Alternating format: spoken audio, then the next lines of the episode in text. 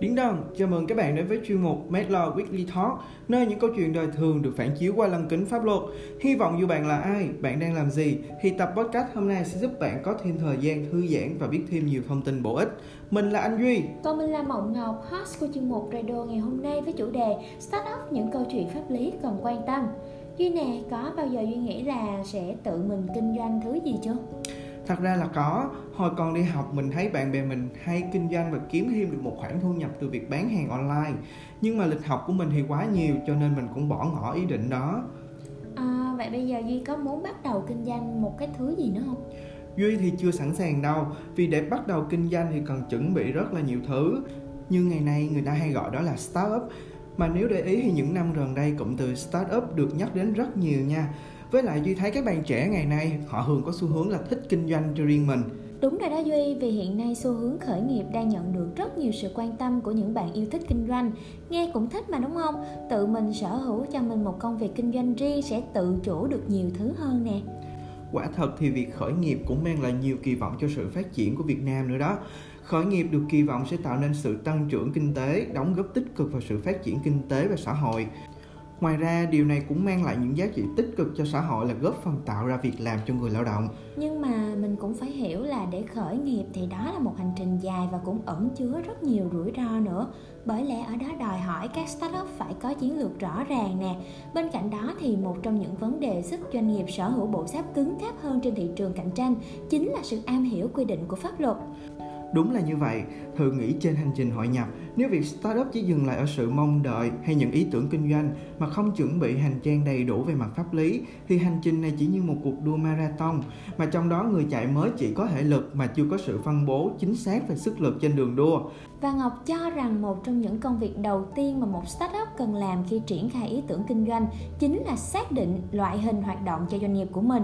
Luật doanh nghiệp 2020 cũng đã có những quy định cụ thể về các loại hình doanh nghiệp tại Việt Nam.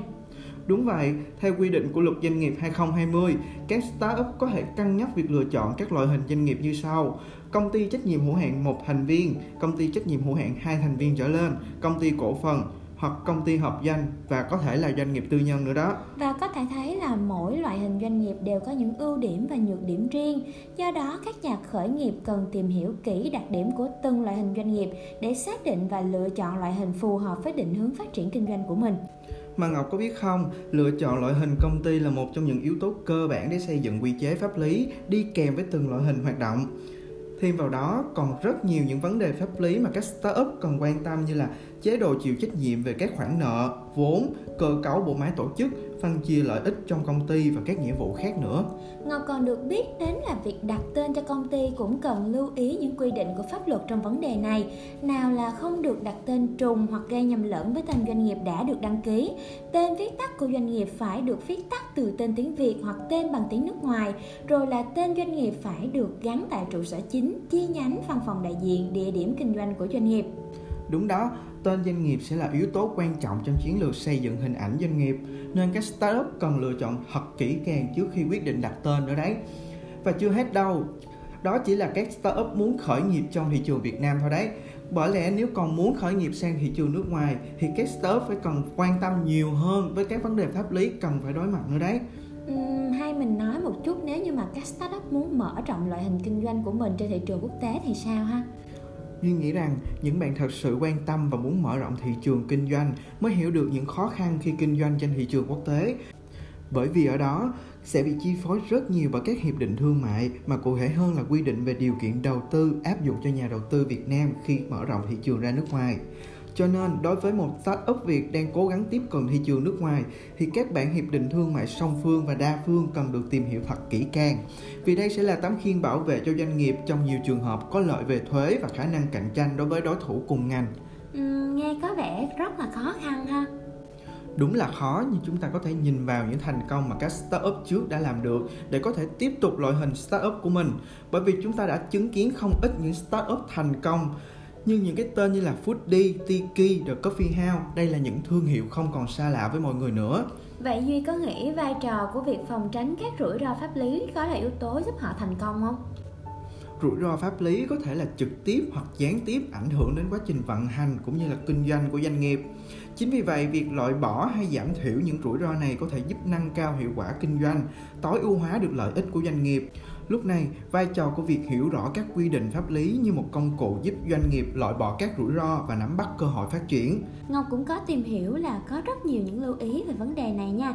Điển hình như để tạo được sự khác biệt và tăng tính cạnh tranh trên thị trường thì sự sáng tạo mới mẻ trong sản phẩm và hoạt động kinh doanh sản xuất là một yếu tố quan trọng và không thể thiếu.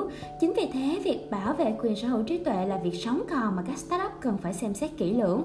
Cho nên để tránh bị xâm phạm hay phát sinh tranh chấp bản quyền trong quá trình hoạt động với các sản phẩm sáng tạo như là logo, nhãn hiệu, kiểu dáng công nghiệp vân vân thì các startup có thể tiến hành các thủ tục đăng ký bảo hộ quyền sở hữu trí tuệ. Bên cạnh đó, các sản phẩm được tạo ra bởi bên thứ ba như là công ty thiết kế, nhân viên công ty, các agency, các startup cần phải có một sự thỏa thuận về quyền sở hữu trí tuệ đối với sản phẩm đó ai sẽ là tác giả? Ai sẽ là chủ sở hữu của quyền tác giả đối với tác phẩm? Đặc biệt là các startup về công nghệ, vì những sản phẩm trí tuệ này là nền tảng cho hoạt động của công ty. Nếu có xảy ra tranh chấp, mọi hoạt động đều sẽ bị ảnh hưởng hay thậm chí ngay cả trong quá trình hoạt động, các startup luôn phải thật cẩn trọng đối với các điều khoản trong hợp đồng. Khi ký kết hợp đồng, phần lớn là các doanh nghiệp trẻ thường quan tâm nhiều hơn về các điều khoản thương mại như là mức giá, thanh toán, hàng hóa mà quên đi các điều khoản về giải quyết tranh chấp. Vì thế khi xảy ra tranh chấp thì các doanh nghiệp khởi nghiệp thường bị thiệt hại nếu không nắm bắt và hiểu rõ được các quy tắc nêu trên hay các quyền và nghĩa vụ của mình. Vậy Ngọc có biết giải pháp nào để các startup hạn chế được các rủi ro trong quá trình hoạt động hay không?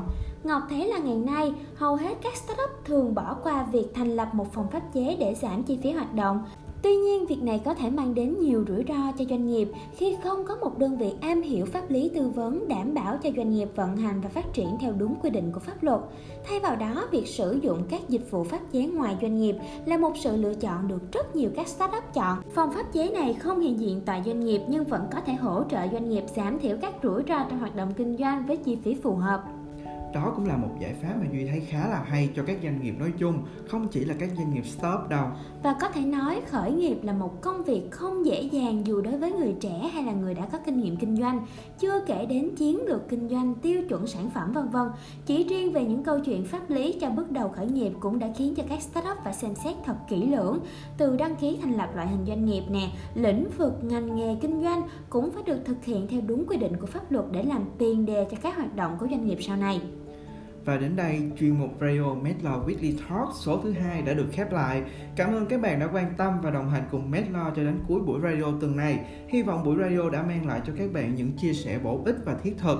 Và đừng quên theo dõi Đài Tiếng Nói Medlaw để có thể lắng nghe chia sẻ nhiều hơn về những câu chuyện pháp luật trong các chuyên mục sắp tới nhé.